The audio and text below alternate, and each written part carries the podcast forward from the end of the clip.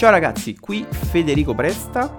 Oggi è il 28 ottobre, sono le 12.06. Avrei voluto registrare questa puntata fra qualche giorno, però sinceramente sono ispirato, ho, ho in mente quello che voglio dire e quindi io questa puntata la sto registrando oggi. Se mi seguite su Twitter saprete che lo scorso weekend sono stato al Marketers World 2022 a Rimini, l'evento organizzato da Marketers, che è l'azienda nata da Dario Vignali, che è essenzialmente uno dei punti di riferimento in Italia sul web marketing. Ok, su questa frase ci sarebbe tanto da dire, ma secondo me è un personaggio molto influ- influente. Eh, ti basti pensare che poi nel suo evento lui ha parlato solo all'inizio e poi ha fatto qualche introduzione, ha fatto qualche intervista, ma in tre giorni di evento praticamente tutti gli speech sono stati fatti da altri. E quindi voglio entrare subito a gamba tesa e darti un po' delle sensazioni del contenuto che è stato importante per me. Prima, prima cosa è, che voglio dirti è che il Markets World è stato un po' una fonte di ispirazione. Allora, se stai cercando un evento di formazione, un evento tecnico, non è il migliore, ce ne sono tanti altri su web marketing che ti danno delle informazioni più specifiche e tecniche. Ma il Marketers World, secondo me e anche secondo i creatori, io credo che sia proprio così, non è un evento di formazione tecnica, ma quanto un evento che raggruppa insieme una serie di persone che la vedono nello stesso modo raggruppa insieme delle persone per fargli fare del networking, per far nascere possibili collaborazioni, possibili sviluppi in futuro e deve ispirare, dando anche delle chicche dei contenuti tecnici per chi non è proprio avvezzo alla materia del web marketing. Il Marketers World, secondo me, e soprattutto per me, è stato un evento importante perché dopo tre anni che non presenziavo eventi dal vivo, io sono stato al Marketers World nel 2019, sono stato ad altri eventi sempre in quell'anno, però poi non ne ho seguiti più di marketing, ho seguito qualcosa online, ma non è mai come vedere qualcosa dal vivo.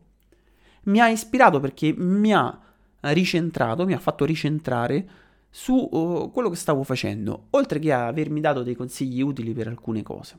È stato soprattutto uno spunto di riflessioni. E sono, ce ne sono tantissimi di interventi che sono stati interessanti, ma ci sono due speech che voglio riportarti qui perché secondo me per vita da freelance sono assolutamente i due che hanno più senso in questo momento. Il primo è di Jacopo Pelegatti, che nasce come copywriter ed è comunque un collaboratore di Marketers, che ha un po' il titolo particolare, no? Da freelance a rockstar.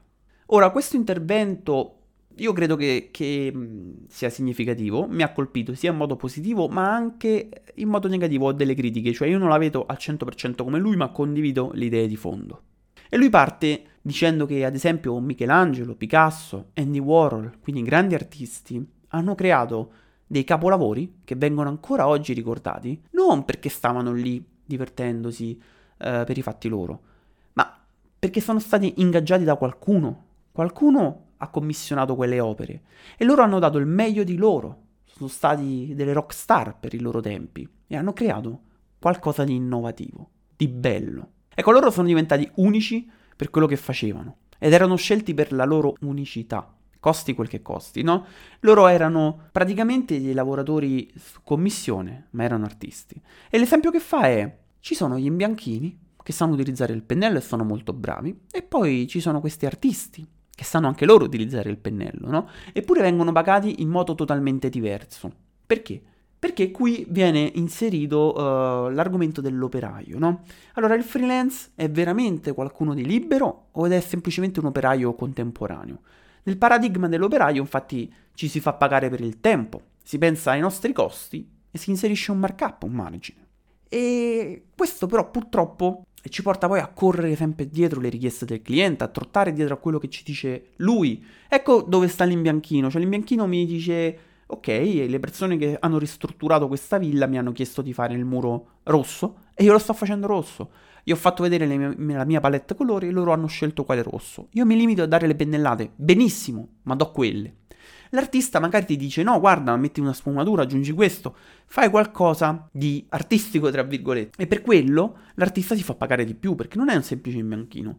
E lui ci dice che La domanda che ci dovremmo fare oggi è come possiamo diventare degli artisti nel nostro settore? Come possiamo fare quindi la differenza? Come possiamo poter guadagnare di più dal nostro lavoro? Ma non è solo una questione di guadagno, è anche proprio di dare un valore unico, di divertirci nel nostro lavoro. E quindi ci dà alcuni consigli, eh, ci dice che dobbiamo riuscire a frequentare il il giro giusto di persone, no? di fare networking, trovare dei clienti che ci valorizzino e che quindi riescano poi a fare un passaparola su di noi ad altri clienti che stiamo cercando. Cioè non, do- non dobbiamo accettare qualsiasi tipologia di cliente, dobbiamo riuscire a selezionarli e a trarre solo dei clienti che ci possono sì pagare bene, ma ci riescano a lasciare anche una libertà di esecuzione diversa, di metterci il nostro punto di vista. Io fin qui uh, lo condivido. Però purtroppo, e non voglio smontare il suo discorso, eh, al giorno d'oggi questa cosa è sempre più difficile da fare. È vero, gli artisti sono pochi, le rockstar sono unici, e quindi se vuoi puntare a quello devi avere quel tipo di mindset. Noi dobbiamo anche ispirare ad essere migliori, ad essere degli artisti nel, no- nel nostro campo. Ma se ci buttiamo totalmente in questa direzione, poi rischiamo di fallire e sentire il peso di questo fallimento addosso. Perché a volte, se si parte dal basso, no? se tu sei un freelance alle prime armi, dobbiamo riuscire ad andare piano, dobbiamo riuscire a differenziarci dagli altri, sì, ma ci vuole del tempo. Non dobbiamo per forza sparare da domani prezzi alti, no? al limite dell'high ticket, ma non dobbiamo nemm- nemmeno farci sottopagare. E soprattutto dobbiamo anche riuscire a crearci un portafoglio di clienti e di casi studio che in un qualche modo vanno a supportare il fatto che noi pensiamo di essere artisti. Lo so, eh, l'artista non ha questa logica e forse quello che sto dicendo è anche un po' controintuitivo, però secondo me quello che dobbiamo essere in grado di fare, perché io te lo dico sinceramente, non tutti i freelance del tuo settore sono artisti. E quindi se tutti i freelance di questo settore adesso cominciano a credere che sono degli artisti, ci prenderanno delle grandi batoste, perché non è la verità. Noi dobbiamo goderci il percorso, aspirare ed ambire a differenziarci dagli altri, ad essere degli artisti e per farlo dobbiamo sacrificarci, dobbiamo amare il nostro lavoro, dobbiamo fare qualcosa con vera passione. Non è una strada facile. E poi voglio ricordarti una cosa, eh, in questo momento noi ci dobbiamo ancorare al mondo reale. E in questo mondo vede un'economia in relativa recessione, un'inflazione che sale, un potere di acquisto sempre più basso, anche da parte delle imprese. Per esempio, prendi un ristorante, le bollette della luce quintuplicate, come fa a, a, rivolgersi ad un artista per risollevarsi? Non ha i soldi, non è il mondo reale, purtroppo oggi. I clienti buoni ci saranno e ci saranno sempre. E se vuoi essere un artista, te ne bastano pochi ma buoni. Però da un'altra parte devi anche fare i conti col mondo reale, una piccola impresa che si sta lanciando nel digitale, ad esempio, può volere un bravo marketer, ma non ha magari 10.000 euro di budget da spendere in tre mesi, ne ha 3 o 4.000. Se tu non vuoi essere quel tipo di freelance, magari devi cominciare da lì per farti il caso studio e poi mano a mano provi a scalare tipologia di clienti. Ricorda anche un'altra cosa, dopo ogni recessione c'è una grande fase di crescita economica e se tu ti prepari oggi, allora nel momento in cui ci sarà la crescita economica e ci sarà abbondanza per tutti, potrai davvero fare la differenza, arricchirti, ma soprattutto entrare nell'Olimpo dei professionisti del tuo settore settore, diventare una vera rockstar.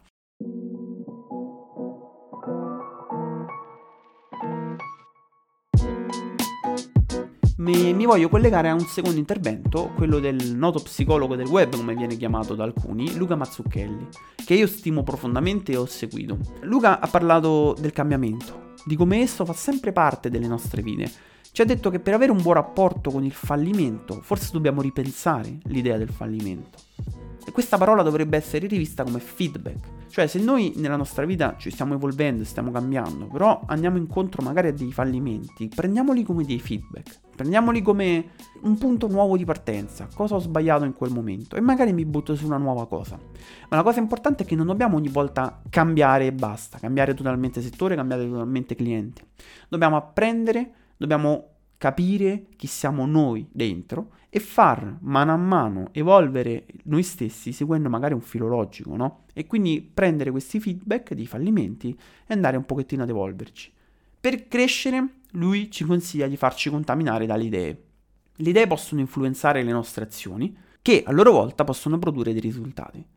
E quindi lui ci dice: Sappiamo che online l'attenzione è scarsa, no? Si dice che la pubblicità deve catturare l'attenzione. Ma tu a chi stai donando l'attenzione? quando ti esponi su una piattaforma social, per esempio. E qui porta l'esempio, se mangi vuoi del cibo di qualità, a chilometro zero, bio, buono. Se ti formi vuoi il migliore formatore, no? Cerchi il formatore più quotato, magari paghi anche di più per un corso. Ma se pensi, tu hai dei pensatori di riferimento? Cioè il pensiero lo tratti come il cibo, come la formazione? Ecco perché ci dice di contaminarci. Cioè noi dobbiamo donare la nostra attenzione a chi può contaminare le nostre idee. Possiamo ascoltare podcast di persone interessanti, possiamo guardare video sui social di persone interessanti e per carità ci dobbiamo anche intrattenere, questo sì, però forse è arrivata l'ora di buttare via tutte que- quelle pagine che parlano di trash, che ci fanno soltanto vedere una parte divertente e quasi inutile della vita. Per carità, anche io seguo delle pagine trash sui social, ma sono quelle a portare valore nella mia vita? Lo so, forse è un discorso esagerato. Però mm, io credo che la contaminazione delle idee sia importante e il Marketers World mi ha contaminato, ecco perché ne parlo. Poi non ricordo se l'ha detto lui o, o era un altro intervento, però mi è, rimasta, mi è rimasta in mente questa cosa. La narrativa degli ultimi anni è sempre stata quella di dire qualsiasi cosa tu faccia, la responsabilità è tua. Se succede qualcosa di sbagliato in quel lavoro, ti devi prendere la tua responsabilità. Non è colpa degli altri, è colpa tua. E secondo me questo è giusto. Cioè, con questo mindset, e credendo che quindi tutto dipende solo ed esclusivamente da te, tu puoi migliorare, no? Tu puoi ottenere quello che vuoi. Io ne sono certo. Io sono il primo a dire non devi lamentarti di quello che c'è intorno, non devi sperare che il governo faccia cose buone per te, non devi sperare che, che, quel cliente ti scelga per non so quale motivo, tu ce la devi mettere tutta ed è responsabilità tua. Questo è giusto, però nella realtà dei fatti non è sempre così. Ad esempio, ho letto quel libro, Il Cigno Nero di Taleb. Il Cigno Nero è un fatto talmente imprevedibile che non dipende da te, che va a minare un risultato. Immaginiamo la pandemia. Questo è stato un grandissimo Cigno Nero, no? Ognuno magari si è messo lì a ha aperto un ristorante da poco, poi arriva il cigno nero, non ce la fa, le spese sono alte e chiude. È colpa tua? Forse no. Però devi pensare che in un modo o nell'altro lo è, perché se riesci a mantenere quel feedback sapendo che almeno il 90% delle cose che tu hai in controllo, delle cose che tu fai determinano poi i tuoi risultati, allora avrai sempre quel mindset e sempre quella voglia di fare che ti spinge a migliorare. Poi se arriva qualcosa che non dipende da te, lo devi accettare, perché altrimenti potresti sentirti frustrato, frustrata, potresti andare addirittura in depressione mentre magari non è stata colpa tua, però prendi quel fallimento, rendilo un feedback e cresci. E poi ci riprovi.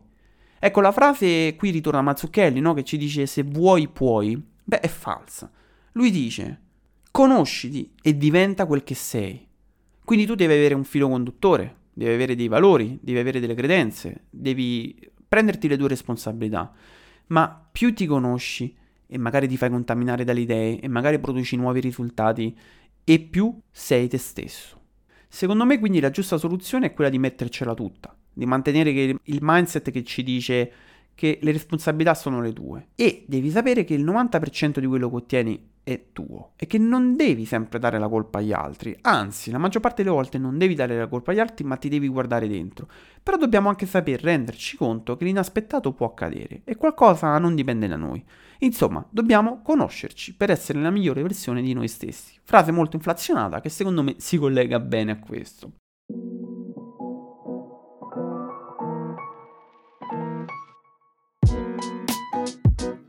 E va bene, ti ha detto veramente tanto altro al Marketers World, sicuramente avrò altri spunti di riflessioni per le prossime puntate. Oggi non ti ho parlato di libri, di sport, del mio lavoro, ma penso che questi concetti possano portarti spunti di riflessione interessanti. Vanno bene per qualsiasi settore, non sono concetti di marketing. E tra l'altro mi sono davvero fatto ispirare da storie di persone che magari durante la pandemia si sono trovate a casa, hanno creato un profilo Instagram ed oggi grazie a quello hanno nuovi clienti, stanno eh, crescendo, hanno sviluppato prodotti. Ecco, questo tipo di networking a me ha contaminato in modo positivo, mi ha fatto venire in mente delle idee che avevo già anni fa, che non stavo più applicando e perché mi ero chiuso qui nella mia stanzetta a lavorare. E quindi secondo me incontrare altre persone e riuscire a farsi contaminare, no? riprendendo le parole di Mazzucchelli, è fondamentale, una volta ogni tanto, per portare avanti noi stessi, per conoscere meglio se stessi e quindi produrre nuove azioni e nuovi risultati. Per oggi è tutto, se vuoi fare qualche domanda mi trovi sempre su Twitter, Federico underscore Presta. Puoi trovarmi sul sito www.federicopresta.it. Eh, ti, ti chiedo se ti va di lasciarmi una recensione positiva, magari a 5 stelle, dove stai ascoltando questo podcast, quindi Apple, Google, Spotify, dove che sia, e di girare questa puntata a qualcuno che credi possa beneficiarne, qualche freelance che ha cominciato da poco a lavorare in questo settore, qualcuno che magari si sta licenziando per partire con un'attività in proprio. Eh, mi piace molto questo spirito di condivisione che ho respirato lì al Marketers World, che sto ritrovando per esempio su Twitter, che era da tanto che non utilizzavo, e, e spero insomma che possa aiutare qualcun altro con queste mie parole. Ciao ragazzi, ci vediamo alla prossima puntata, qui Federico Presto.